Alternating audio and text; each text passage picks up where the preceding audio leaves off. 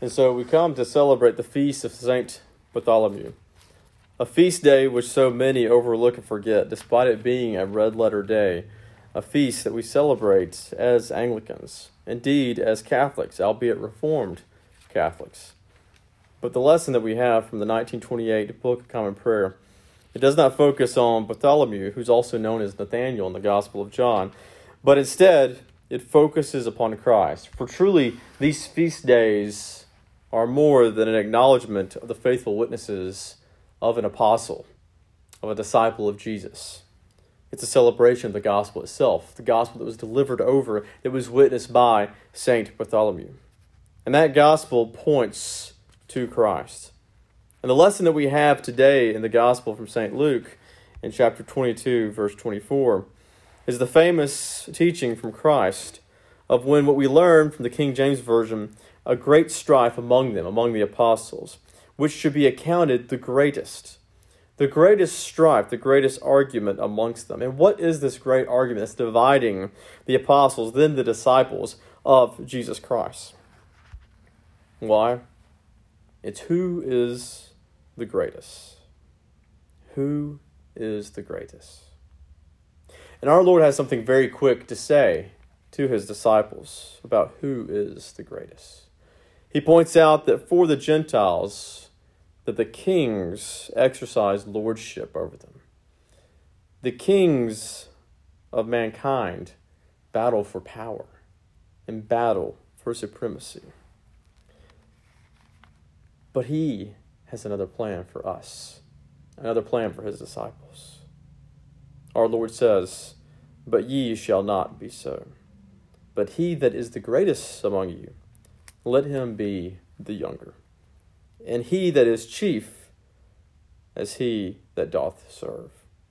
For whether is greater, he that sitteth at meat, or he that serveth? Is it not he that sitteth at meat? But I am among you is he that serveth? We know the answer to this question. Is it greater to serve or to be served? And in our eyes, it's greater to be served than to be the servant. But it's not to be this case within Christ's body, within Christ's church, within Christ's kingdom. A kingdom that he reminds us in this passage that he has been provided from the Father. My Father hath appointed unto me a kingdom, and I appoint unto you a kingdom. For what? So that ye may eat and drink at my table in my kingdom, and sit on thrones judging the twelve tribes of Israel. But this is to come at the great resurrection, upon that great and glorious second advent of Christ. Until then, the command is clear. Christ reminds the disciples I am among you as he that serveth. I am among you as a servant. And we are called to model our Lord, the Lord of Lords, the King of Kings, who came to serve us by redeeming us, by granting us salvation. And we are called by our Lord to go and do likewise. We know from early church tradition that Bartholomew took up this call, took up his cross and ventured out into the east, witnessed and planted churches of Christ. That he went to Armenia, it is said. It is even said that he went as far as India. And he met his martyrdom brutally by having his very own skin flayed off of him. A terrible and tragic death. One that we can't, quite frankly, imagine.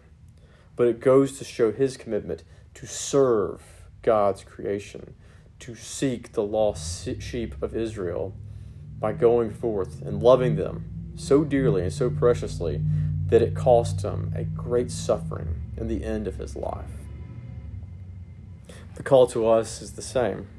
The call to us is to go out and to be servants like Bartholomew, to look forward to each and every soul that we encounter and ask ourselves, how can we serve? For this is the same Lord who tells us that if we're called upon to carry a pack a mile, to go the next mile, that we are called to be servants unselfishly and even to have joy in serving one another. And so it's important to learn two lessons from this. That for us within the church, we should not be trying to outdo one another to be the greatest. For if we truly wish to be the greatest, we should be asking ourselves, how can we serve within our local body, the body of Christ, the church? And then when we meet our fellow man, who may or may not know who Jesus Christ is, we are still called to go and to serve, to go and to be the Good Samaritan for those who are injured off the side of the road due to the sins that are eating up and tearing away at their lives to do more than simply offer a meal and to provide care, but also to provide good news that our sins are forgiven and there is new life. But we all take up this task of living the gospel that we have received, the same gospel that Bartholomew received and that he lived and that he died for. In the name of the Father, and of the Son, and of the Holy Spirit, one God. Amen.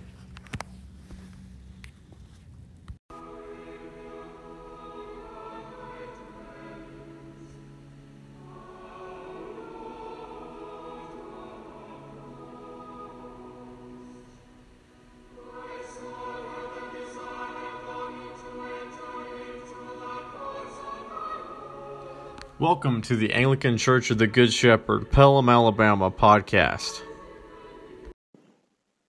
Thank you again for joining us on the Anglican Church of the Good Shepherd, Pelham, Alabama podcast. We hope that you'd visit us in person. We have Sunday worship uh, every Sunday at 10:30 in the morning.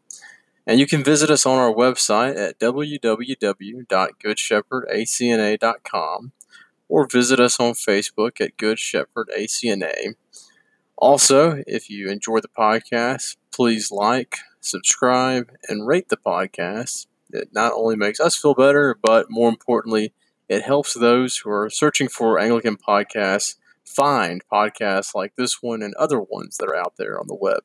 Thank you, God bless, and have a good one. The Lord be with you and with thy spirit. Lift up your hearts. We lift them up unto the Lord. Let us give thanks unto our Lord God. It is meet and right so to do.